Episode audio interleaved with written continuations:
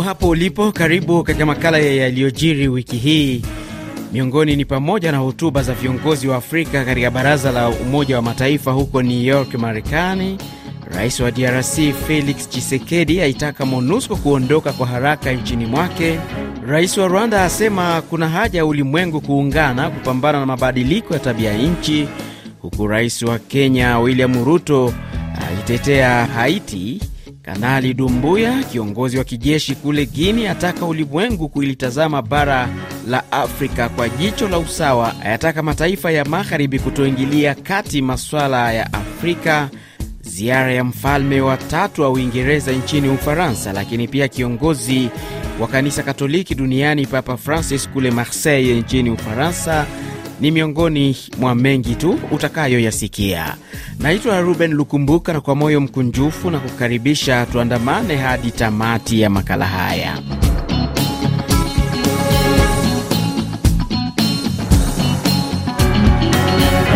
Makala hii itaangazia kwa kiasi kikubwa hotuba zilizotolewa na viongozi wa Afrika katika mkutano wa 78 wa Baraza la Umoja wa Mataifa kule New York, Marekani, ulioanza siku ya Jumanne ya Septemba 19 na kutamatika mwishoni mwa jumaa hili, ambapo viongozi hao waligusia maswala mbalimbali yaliyoathiri bara la Afrika. Miongoni mwa maswala hayo ni mizozo, mabadiliko ya tabia nchi pamoja na uongozi mbaya.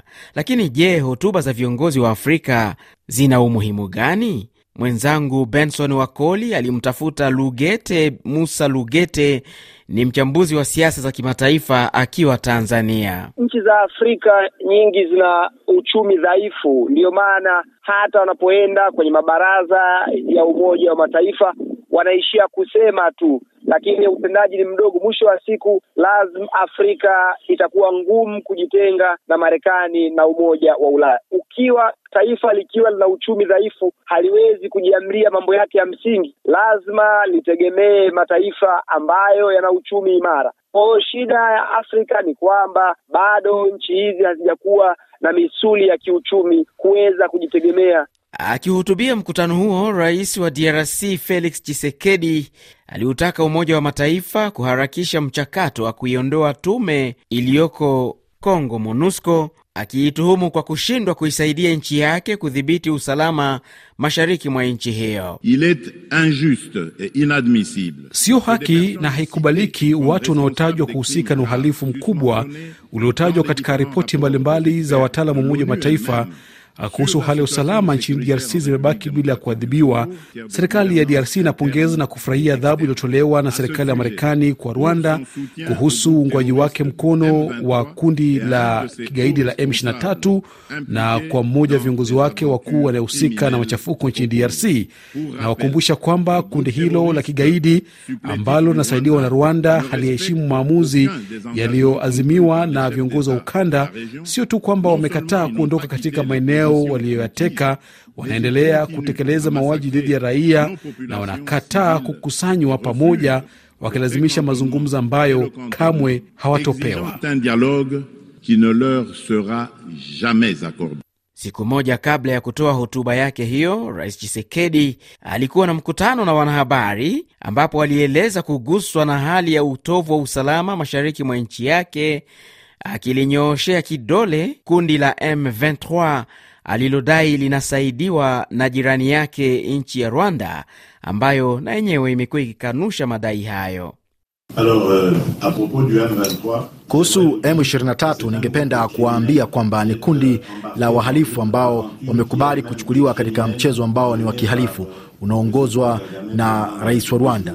Rais wa Rwanda ndiyo sababu ya wao kuwa wahalifu, ndiyo maana hatukubali kujadiliana nao wala kufanya nao mazungumzo. Nimeyasema haya vya kutosha na mara kadhaa nimerudia kusema hivyo, na leo ninathibitisha tena, wamefanya ukatili mwingi na wanaendelea kufanya hivyo.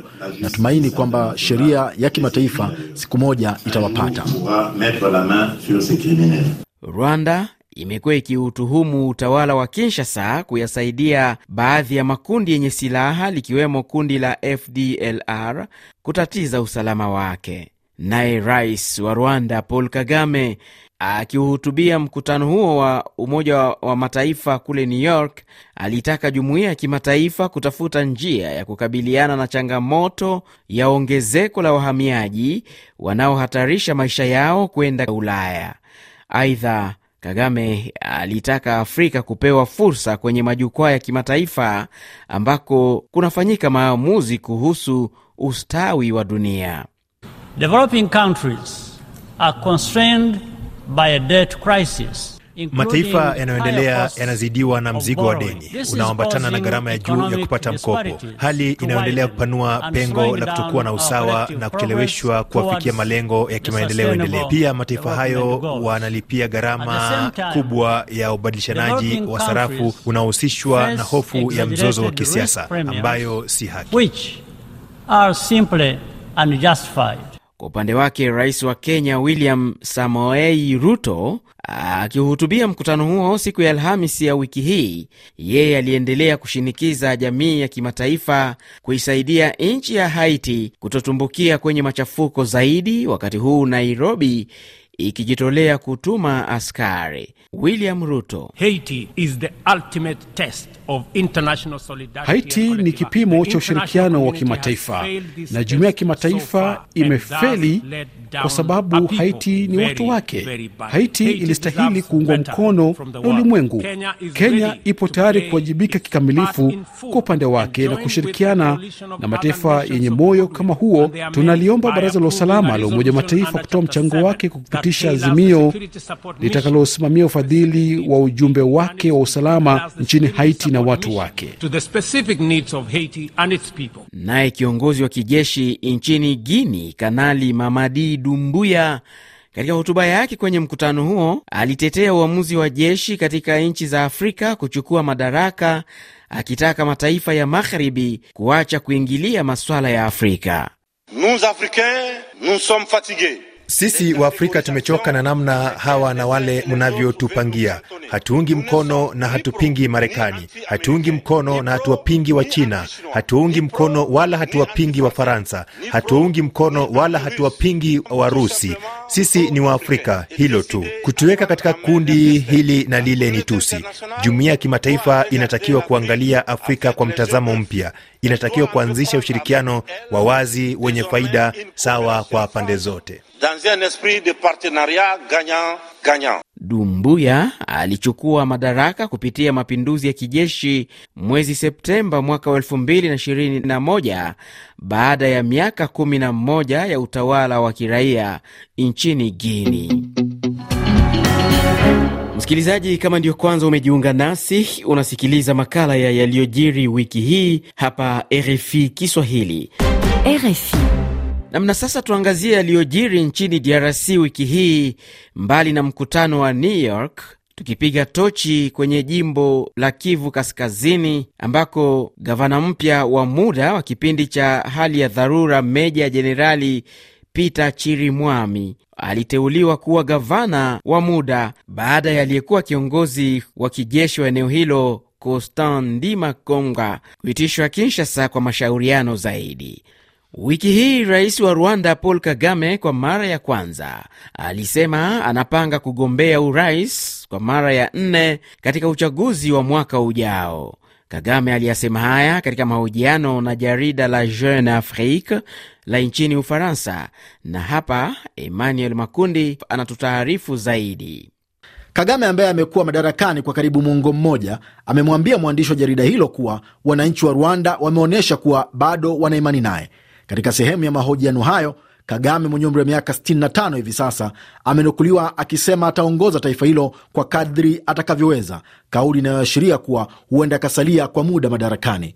Mwezi Machi mwaka huu serikali ilihuisha kwa pamoja uchaguzi wa wabunge na ule wa urais ambao sasa utafanyika sambamba mwezi Agosti mwakani. Awali Rais Kagame alikuwa hajaweka wazi nia yake, ingawa alisimamia marekebisho ya katiba ya mwaka 2015 ambayo yalimruhusu kuwania kwa mihula zaidi na huenda akawa madarakani hadi mwaka 2034.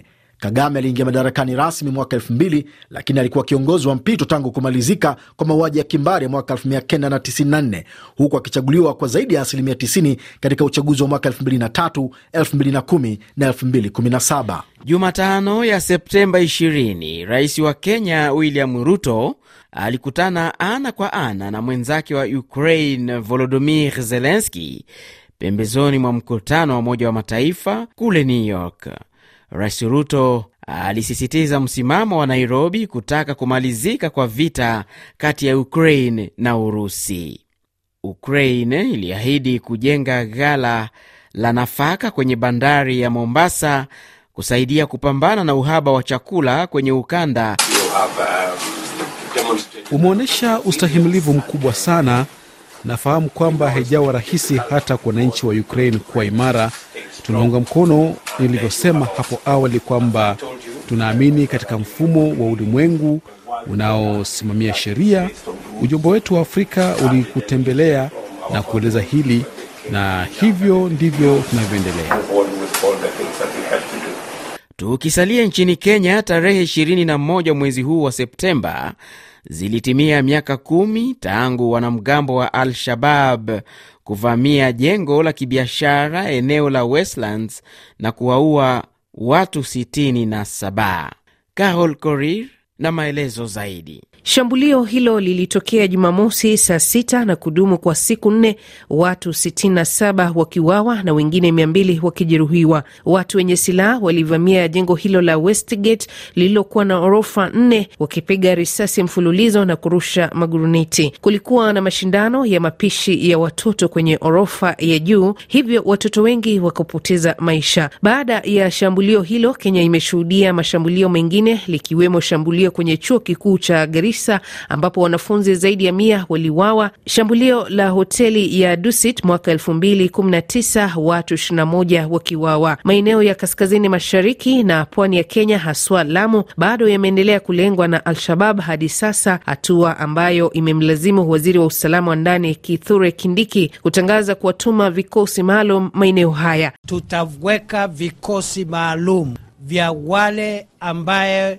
ni askari wetu spesheli ambao wamefanyiwa mafunzo maalum ya kupambana na magaidi sugu na wale ambao ambao ni wahalifu wa hali ya juu. Kenya iliamua kuwatuma wanajeshi wake nchini Somalia mwaka elfu mbili kumi na moja, uamuzi ambao umeifanya kuwa shabaha ya Al-Shabab. Alhamis ya tarehe 21 mwezi Septemba, Umoja wa Mataifa ulizitaka nchi za Saudi Arabia, Misri, Qatar, Umoja wa Ulaya na Afrika kuongeza kasi ya mchakato wa kutafuta suluhu ya mzozo wa nchi ya Sudan.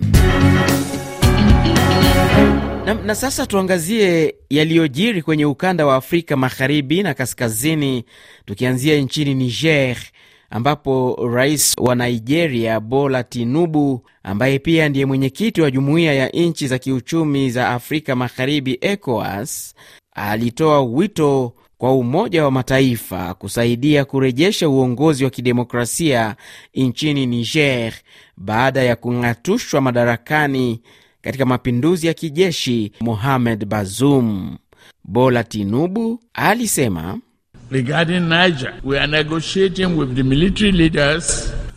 kuhusu Nija, tutaendelea kuzungumza na watawala wa kijeshi. Nikiwa mwenyekiti wa ECOWAS, nalenga kusaidia kuweka utawala wa kidemokrasia kwa njia inayoshughulikia changamoto za kisiasa na uchumi. Kukubali mafundisho yaliyochepuka yanachangia usalama mdogo ukanda wetu. Nasimama kuwapa mkono wa heri wote watakaounga mkono ujumbe huu kuelekea kuwepo kwa demokrasia.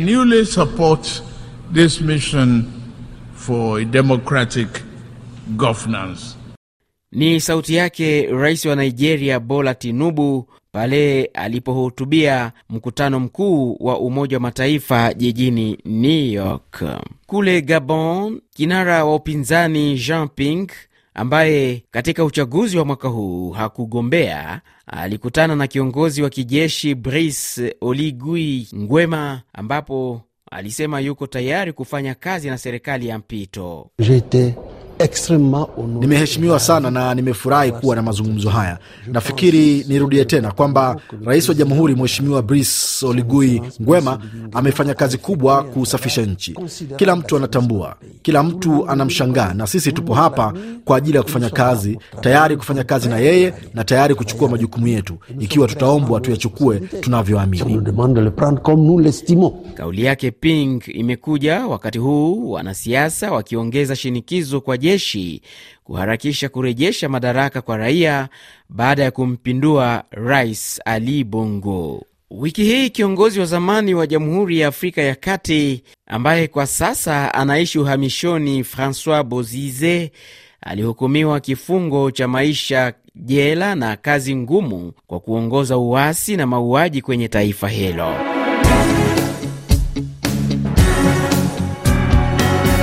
Kwingineko duniani, tukimulika tochi yetu kule Ufaransa, ni kwamba mfalme Charles watatu wa Uingereza alianza ziara yake ya kwanza nchini Ufaransa, jijini Paris tangu atangazwe kwenye nafasi hiyo, ziara inayolenga kuimarisha uhusiano wa nchi hizo mbili licha ya Brexit.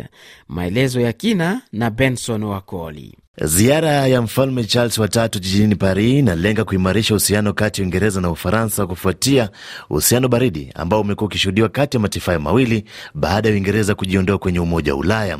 Mfalme Charles na mkewe Camilla pindi baada ya kuwasili Paris wamepokelewa na waziri mkuu Elizabeth Borne na baadaye kukutana na rais Emmanuel Macron. Ziara hii inamweka rais Macron kwenye hali tete, hasa ikizingatiwa kuwa mrengo wa kushoto nchini humo umekuwa ukidai kwamba amekuwa akiiga tabia za kifalme wakati huu Ufaransa ikipitia kipindi kigumu cha uchumi, ambapo pia imeripotiwa kuwa rais Macron amekuwa na uhusiano wa karibu na mfalme Charles watatu kwa muda sasa. Ni ziara iliyotarajiwa kufanyika mwezi Machi mwaka huu, ila ikaahirishwa hadi wakati huu kutokana na maandamano makubwa yaliyokuwa yakifanyika nchini Ufaransa wakati huu. Nam Benson akihutubia bunge la Senate jijini Paris, mfalme Charles watatu wa Uingereza alisema ni lazima nchi hizi mbili ziimarishe ushirikiano wao. Il y a près de 120 ans, Karibu miaka 120 iliyopita babu ya babu wa baba yangu mfalme Edward wa saba alifanya namna yote ili kuhakikisha kunakuwa na ushirikiano kati ya nchi zetu mbili. Leo hii lipo mikononi mwetu. Muda wote nitahudumu kama mfalme, nitafanya yote yaliyo chini ya uwezo wangu kuimarisha uhusiano kati ya Uingereza na Ufaransa. Et la France. Wiki hii rais wa Ukraine Volodymyr Zelensky alihutubia mkutano mkuu wa Umoja wa Mataifa na kuishutumu Urusi kwa kuendeleza vita katika nchi yake na kuwateka watoto, jambo ambalo alielezea kama mauaji ya kimbari. We are trying to get children back home, but Tunajaribu kuwarudisha nyumbani watoto, ila muda unakwenda sana. Nini kitatokea? Hawa watoto walioko kule Urusi wanaichukia Ukraine na uhusiano wote wa familia zao umevunjika. Kwa kweli, hayo ni kama mauaji ya halaiki. This is clearly a genocide. Kwa upande wake rais wa Marekani Joe Biden pia alilaani vita vinavyoendelea na kuitaka Urusi kusitisha vita hivyo. Today, Leo unaidhinisha awamu nyingine ya msaada kwa Ukraine, na huu ni msaada wa silaha zaidi, na manoro za kwanza za Abrahams zitapelekwa Ukraine. Tunalenga pia kuongeza nguvu ya ulinzi wa anga ili kulinda kuharibiwa kwa miundombinu yake. Tutakuwa tunapeleka pia silaha zingine za kijeshi kila mwezi. And other systems each month through the winter. Ni sauti yake rais wa Marekani Joe Biden.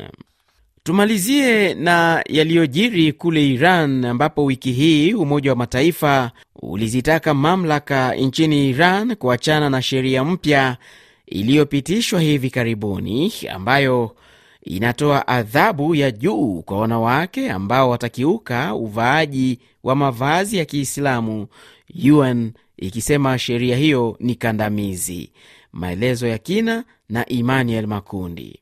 Katika taarifa yake, ofisi ya haki za binadamu imesema inaguswa na sheria hiyo iliyosema inawalenga wanawake ambao hawatavalia hijabu, ambapo adhabu ya juu ni kifungo cha miaka kumi jela. Msemaji wa tume hiyo Ravina Shamdasani amewaambia waandishi wa habari kuwa sheria hiyo ni gandamizi dhidi ya wanawake na wasichana ambao watabainika kukaidi. mbali na kifungo gerezani, wanawake watakaokutwa na hatia pia watatozwa faini na kuzuiwa kusafiri nje ya nchi. Uamuzi wa Iran umekuja baada ya mwaka uliopita kushuhudiwa maandamano makubwa ya wanawake yaliyochochewa na kifo cha Mahsa Amin ambaye alipoteza maisha akiwa kizuizini baada ya kukamatwa akiwa amekiuka sheria ya vazi la hijabu. Na msikilizaji, ni kwa taarifa hiyo kutoka Iran yake Emmanuel Makundi, ndiyo nami nafikia tamati ya makala ya yaliyojiri wiki hii. Naitwa Ruben Lukumbuka, asante na kwa heri.